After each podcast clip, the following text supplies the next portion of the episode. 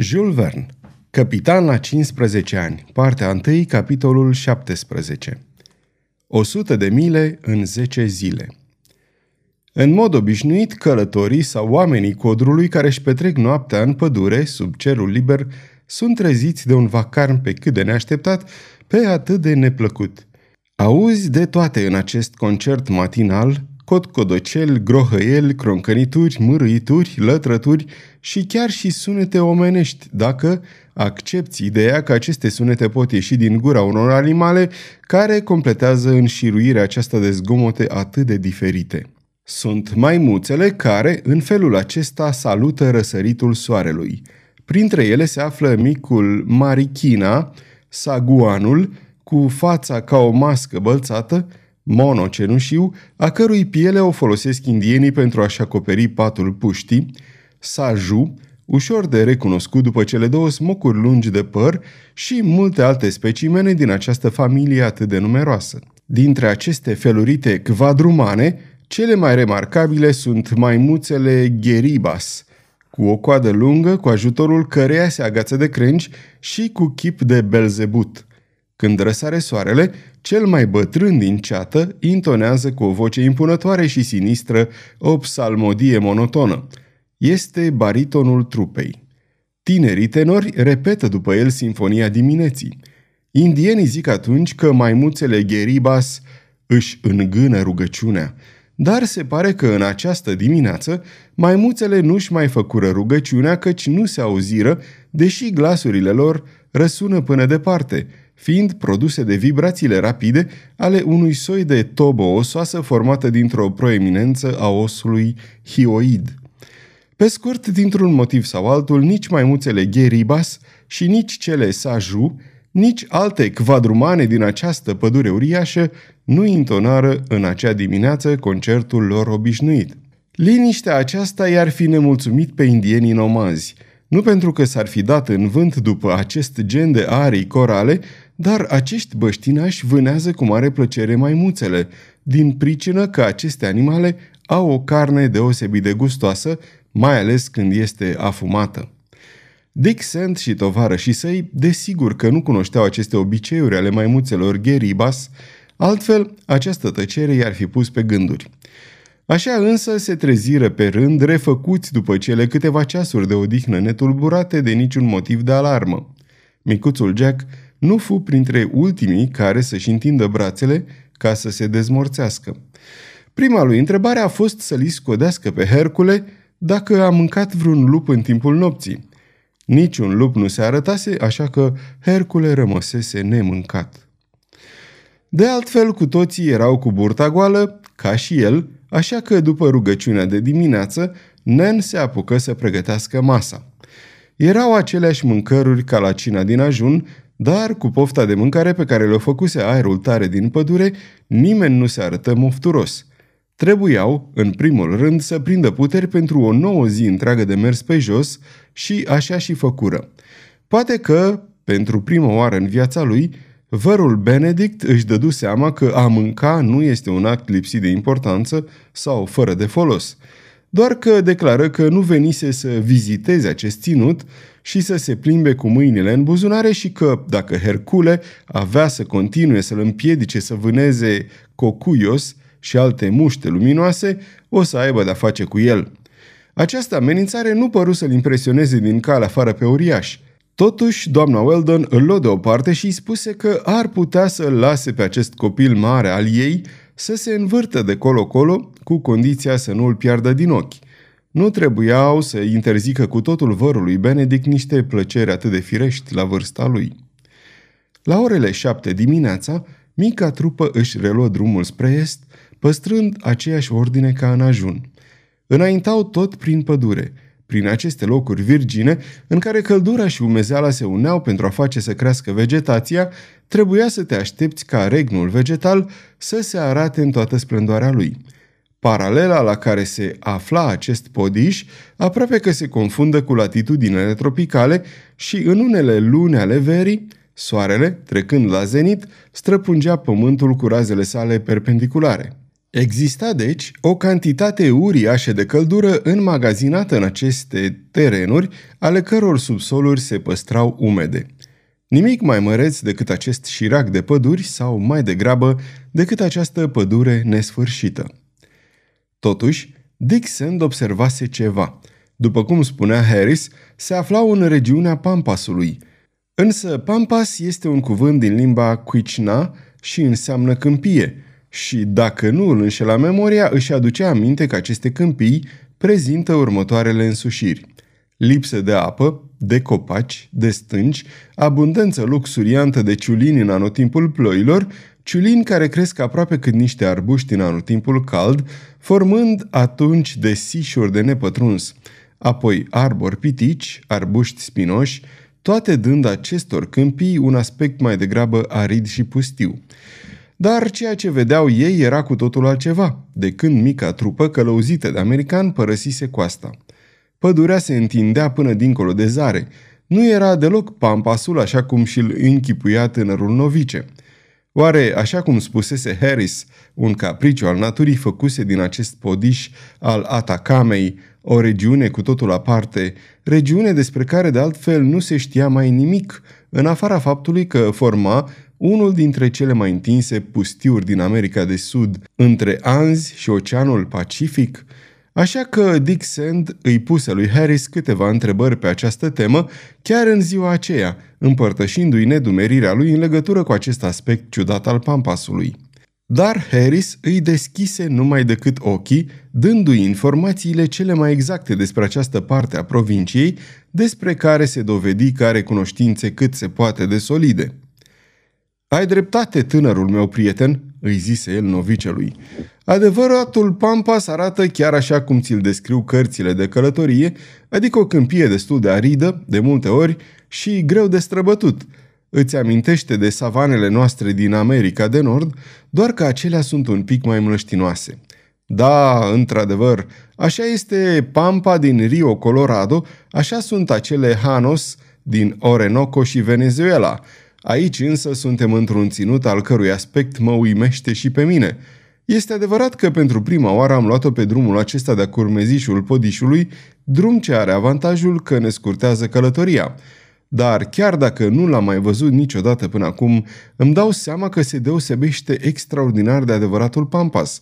În ceea ce îl privește pe acesta, îl puteți descoperi nu între cordilierii de vest și lanțul înalt al anzilor, ci dincolo de munți, în toată partea orientală a continentului, ce se întinde până la Atlantic. Va trebui să trecem dincolo de lanțul anzilor? întrebă cu multă însuflețire Dick Sand. Nu, dragul meu prieten, nici vorbă, răspunse zâmbind americanul. De aceea am spus că îl puteți descoperi și nu că îl veți descoperi. Liniștește-te, nu vom părăsi acest podiș ale cărui înălțimi nu depășesc 1500 de picioare. A, dacă ar fi trebuit să traversăm cordilierii doar cu mijloacele de transport de care dispunem, nu v-aș fi antrenat niciodată într-o asemenea aventură. Într-adevăr, răspunse Dixon, ar fi fost de preferat să urcăm sau să coborâm de-a lungul coastei. A, de o sută de ori, sună replica lui Harris, dar Hacienda din San Felice se află dincoace de cordilieri – în călătoria noastră nu vom întâmpina cu adevărat greutăți, nici în prima ei parte, nici în cea de-a doua.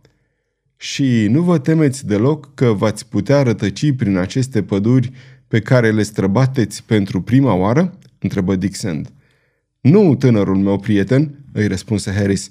Știu că, într-adevăr, această pădure este ca o mare nesfârșită sau, mai degrabă, ca adâncurile unei mări, dar nici măcar un marinar nu s-ar putea ridica la suprafață ca să-și dea seama unde se află. Dar, obișnuit să călătoresc prin pădure, mă pricep să-mi găsesc drumul, chiar și doar după felul cum sunt așezați anumiți copaci, după cum sunt orientate frunzele lor, după înclinația sau compoziția solului, după o mulțime de amănunte care vouă vă scapă. Fiți fără grijă, vă voi duce, pe tine și pe ai tăi, oriunde veți dori. Toate aceste lucruri fură spuse fără nicio șovăire de Harris. Dixon și cu el, în fruntea trupei, sporovăiau în voie fără ca nimeni să se amestece în discuția lor. Dacă novicele era încercat de unele îndoieli pe care americanul nu întotdeauna reușea să îi le risipească, prefera să le păstreze doar pentru el. 8, 9, 10, 11, 12 aprilie se scurseră astfel fără ca vreo întâmplare deosebită să le întrerupă călătoria. Nu făceau mai mult de 8-9 mile în 12 ore. Orele de masă și de odihnă erau respectate riguros, iar starea sănătății micii trupe era încă deosebit de satisfăcătoare. Micuțul Jack începuse totuși să sufere puțin din pricina acestui trai în pădure cu care nu era obișnuit și care îi se părea din ce în ce mai plictisitor. Și apoi, prietenii lui nu-și ținuseră făgăduielile pe care îi le făcuseră. Paiațe de cauciuc, păsările muscă, toate acestea păreau că se îndepărtează mereu. Îi spuseseră de asemenea că o să arate cei mai frumoși papagali din lume și aceștia ar fi trebuit să apară la tot pasul în aceste păduri atât de bogate. Unde erau așadar papagalii cu penele verzi, aproape toți originari din aceste ținuturi, sau acei ara cu cozile lungi și ascuțite, cu ciocuri strălucitoare, ale căror piciorușe nu ating niciodată pământul, și papagalii camides, specifici regiunilor tropicale, și papagalii mici, multicolori, acoperiți de pene până sub ochi, și, în sfârșit, toate aceste păsări gureșe, care, după cum spun indienii, mai vorbesc încă în graiul triburilor dispărute. Dar în ceea ce privește papagalii, Jack nu-i vedea decât pe acei Jaco, cenușii cu coada roșie ce mișunau pe sub copaci. Dar acei Jaco nu erau o noutate pentru el. Au fost de mult împrăștiați în toată lumea. Pe ambele continente, acești papagali umplu casele cu pălăvrăgeala lor nesuferită, căci din toată familia psitacinilor ei sunt aceia care învață cel mai ușor să vorbească. Trebuie să mai spunem că dacă Jack nu era mulțumit, nici vărul Benedict nu se simțea mai bine. Îl lăsaseră să zburde un pic pe drum, alergând de colo-colo. Totuși nu dădea peste nicio insectă demnă să inobileze colecția. Seara, până și licuricii refuzau cu încăpățânare să îi se arate și să-l atragă prin fosforescența primului lor inel toracic. Natura părea într-adevăr că își bate joc de bietul entomolog care se posomorâse cu totul. În timpul primelor patru zile, drumul spre nord-est continuă în același ritm. Pe data de 16 aprilie, distanța parcursă, de când părăsiseră țărmul oceanului, nu putea fi socotită la mai puțin de 100 de mile. Dacă Harris nu se rătăcise, ceea ce afirma fără nicio șovăială, Hacienda din San Felice se afla doar la 20 de mile de locul în care făcuseră popas în ziua aceea. În mai puțin de 24 de ore, mica trupă urma să se bucure așadar de un adăpost confortabil unde avea să se odihnească în sfârșit după un asemenea efort. Cu toate acestea, deși străbătuseră aproape în întregime partea din mijloc a podișului, nu întâlniseră niciun băștinaș, niciun nomad în pădurea uriașă. Dick Sand regretă odată mai mult, fără să scoată o vorbă despre asta, că nu naufragiaseră într-un alt punct de pe coastă. Mai la nord sau mai la sud ar fi dat fără îndoială peste un sat, un târgușor sau o plantație, iar doamna Weldon și cei ce o însoțeau ar fi fost de multă vreme în siguranță. Dar, dacă ținutul părea părăsit de om, animalele se arătară mai des în aceste ultime zile – auzeau câteodată un soi de țipăt lung și tânguitor pe care Harris îl punea pe seama unora din acele tardigrade mari, oaspeți obișnuiți prin aceste regiuni împădurite întinse, cărora li se spune leneși. În ziua aceea, un fluierat ascuțit străpunse aerul, stârnind neliniștea doamnei Weldon într-atât era de ciudat. ce e asta?" întrebă ea ridicându-se în grabă. Un șarpe?" strigă Dixon și cu pușca gata încărcată se aruncă dinaintea doamnei Weldon.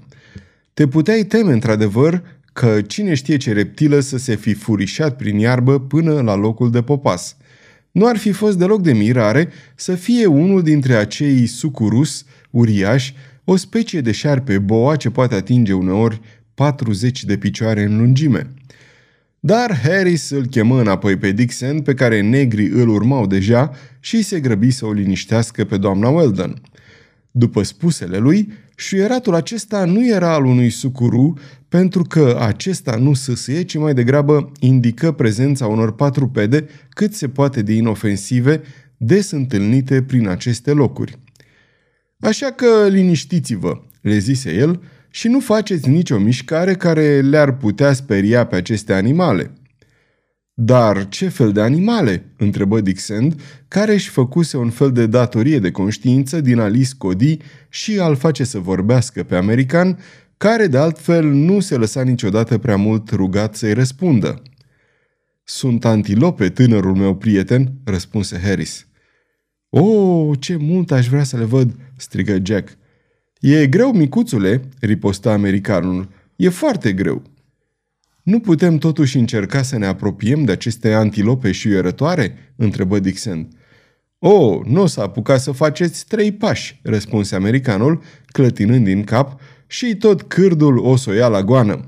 Vă sfătuiesc, deci, să nu vă dați o steneala. Dar Dick Sand avea motivele lui să fie curios. Vreau neapărat să le vadă și, cu pușca în mână, se furișe prin iarmă. Aproape numai decât o duzină de gazele grațioase, cu coarne mici și ascuțite, trecură prin fața lui, iute ca vântul. Trupurile lor de un roșu aprins dispărură ca un fulger în desișul pădurii. Te-am prevenit, îi spuse Harris atunci când novicele se întoarse la locul său. Dacă pe antilopele acelea atât de sprintene nu au izbutit să le vadă, nu același lucru se întâmplă cu o altă ceată de animale cu care se întâlniră în aceeași zi. Pe acestea reușiră să le zărească, nedezlușit, este adevărat, dar vederea lor iscă o discuție destul de ciudată între Harris și unii dintre tovarășii săi de drum.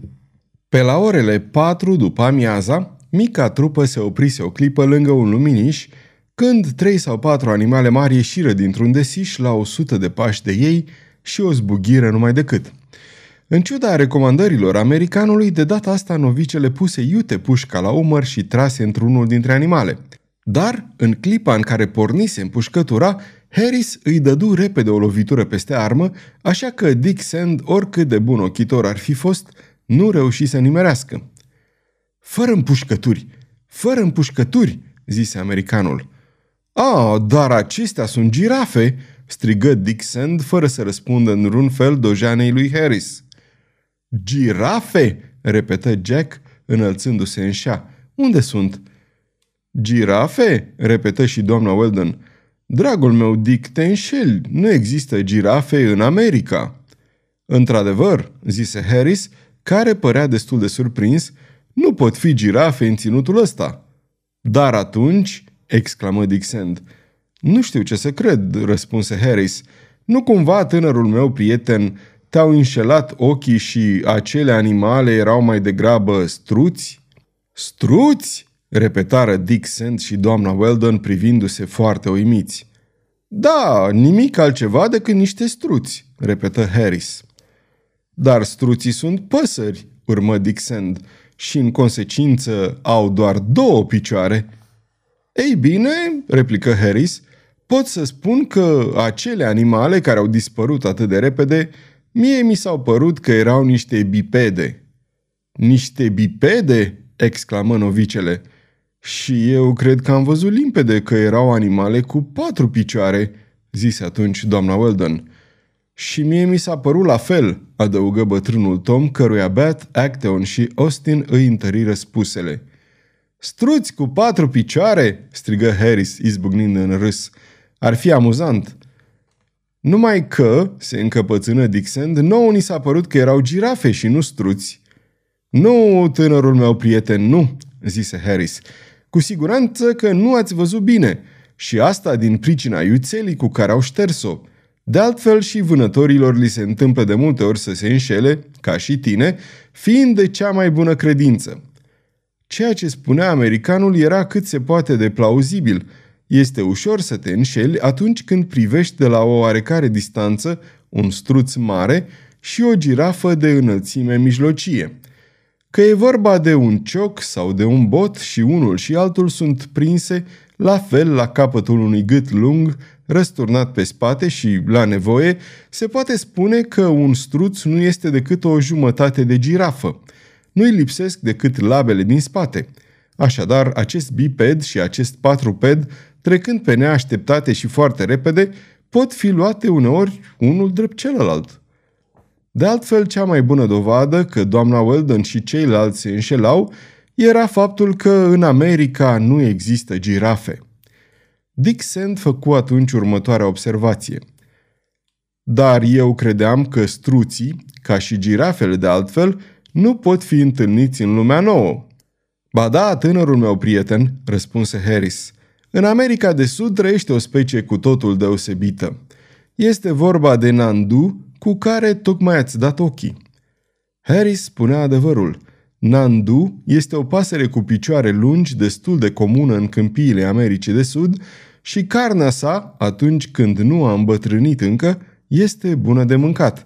Acest animal robust, a cărui înălțime depășește uneori 2 metri, are ciocul drept, aripile lungi, alcătuite din pene stufoase de culoare albăstruie și picioare cu trei degete, înzestrate cu gheare, ceea ce îl deosebește în mod esențial de struții din Africa. Harris le dădu aceste amănunte foarte exacte, arătând că este cât se poate de familiarizat cu însușirile acestor nandu.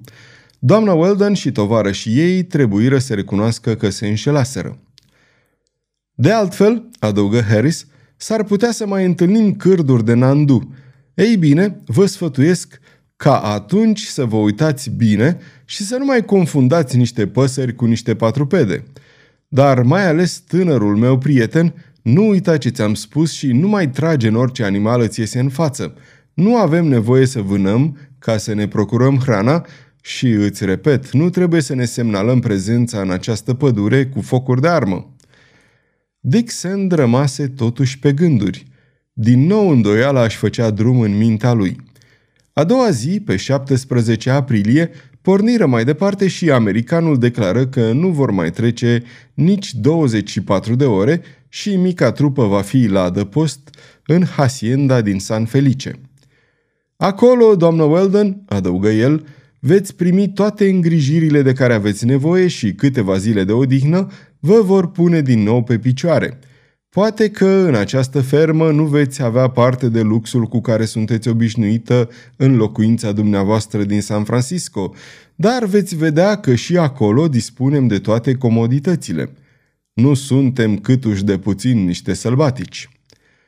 Domnule Harris, răspunse doamna Weldon, dacă nu vă putem oferi altceva decât mulțumiri pentru ajutorul dumneavoastră generos, cel puțin vi le oferim din toată inima. Da, e timpul să ajungem odată. Sunteți tare obosită, doamnă Weldon? În ceea ce mă privește nu are nicio importanță, dar văd că micuțul meu Jack e din ce în ce mai ostenit. A început să facă febră. Da, zise Harris, deși clima acestui podiș este foarte sănătoasă, trebuie să mărturisesc că în martie și aprilie, din când în când bântuie frigurile. Fără îndoială, interveni Dixon, dar natura care este prevăzătoare întotdeauna și pretutindeni a pus leacul alături de boală. Cum așa, dragul meu prieten?" întrebă Harris, care nu părea să-l înțeleagă. Nu ne aflăm oare în regiunea arborilor de chinină?" îi întoarse Dixon întrebarea. Într-adevăr, în cuvință Harris, ai perfectă dreptate. Arborii care ne oferă prețioasa lor scoarță cu calități de febrifug sunt aici acasă. Febrifug, substanță sau medicament ce înlătură sau reduce febra. Chiar mă mir, adăugă Dixent, că nu am văzut încă niciunul. A, tânărul meu prieten, zise Harris, acești arbori nu sunt ușor de deosebit – Deși în general sunt înalți, cu frunzele mari și florile roz și mirositoare, nu îi descoperi lesne. Rar cresc în pâlcuri. Sunt mai degrabă risipiți prin pădure și indienii care recoltează chinina nu îi pot recunoaște decât după frunzișul lor veșnic verde. Domnule Harris, îi se adresă doamna Weldon, dacă vedeți un copac din acesta, să mi-l arătați și mie. Desigur, doamna Weldon, dar veți găsi la Hacienda sulfat de chinină, e mai bun ca să scadă febra decât simpla coaja a copacului.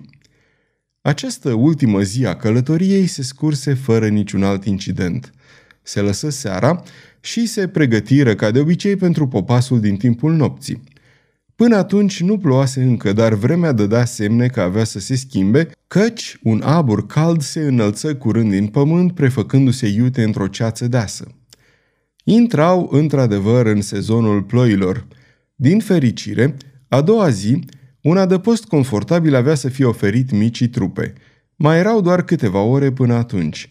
Deși, potrivit spuselor lui Harris, care nu-și putea face socoteala decât după timpul cât durase călătoria, se aflau doar la șase mile de Hacienda, pe timpul nopții fură luate aceleași măsuri de prevedere ca de obicei. Tom și tovarășii săi trebuiră să stea de pază pe rând. Dick Sand ținu ca nimic să nu fie neglijat în această privință.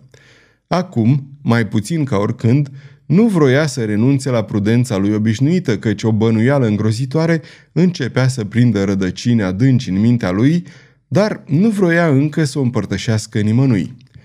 Își făcură culcușul la adăpostul unui pâlc de copaci înalți și stufoși. Doborâți de oboseală, doamna Weldon și ceilalți adormiră de cum închiseră ochii, când deodată fură treziți de un răcnet. Ei, ce este?" întrebă Dixon, care sări primul în picioare. Eu, eu am țipat, răspunse vărul Benedict. Ce ai pățit? îl întrebă doamna Weldon. Am fost mușcat. De un șarpe? întrebă înspăimântată doamna Weldon. Nu, nu, nu de un șarpe, de o insectă, răspunse vărul Benedict.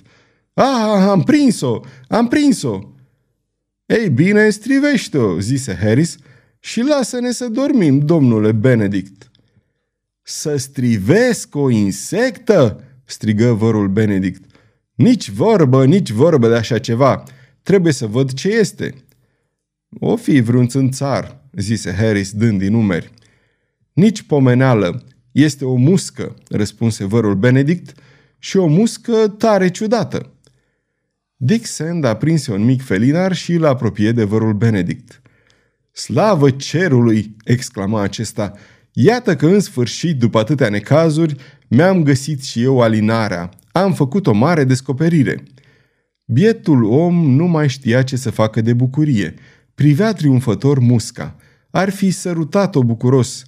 Dar atunci ce este? întrebă doamna Weldon. O dipteră, verișoară, o dipteră vestită. Și vărul Benedict îi arătă o muscă mai mică decât o albină, ștearsă la culoare, dungată cu galben în partea inferioară a corpului. Nu cumva este veninoasă musca asta?" îl întrebă doamna Weldon. Nu, verișoară, nu, cel puțin nu pentru om, dar pentru animale, pentru antilope, pentru bivoli, pentru elefanți, da. A, ce insectă adorabilă! În sfârșit, întrebă Dixend, nu ne spuneți și nouă, domnule Benedict, cum se numește această muscă? Această muscă, răspunse entomologul, această muscă pe care o țin între degetele mele, această muscă este, este musca țețe. Este un dipter vestit care poate face cinste oricărui ținut în care se află și până acum n-a fost descoperită niciodată în America o muscă țețe. Dick Sand nu îndrăzni să-l întrebe pe vărul Benedict în ce parte a lumii și numai acolo se află această insectă. Și atunci când, după acest incident, tovară și săi se cufundară din nou în somn, Dick Sand, deși frânt de oboseală, nu mai închise ochii toată noaptea. Sfârșitul capitolului 17